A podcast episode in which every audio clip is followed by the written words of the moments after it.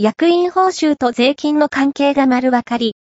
計算方法節税対策を専門家が詳しく解説、役員報酬を受け取る役員は、従業員と同様に給与所得者となる。役員報酬は、会社法、税法上において、一定の制限がある。役員報酬やその他の制度を組み合わせることで、大幅な節税が可能となる。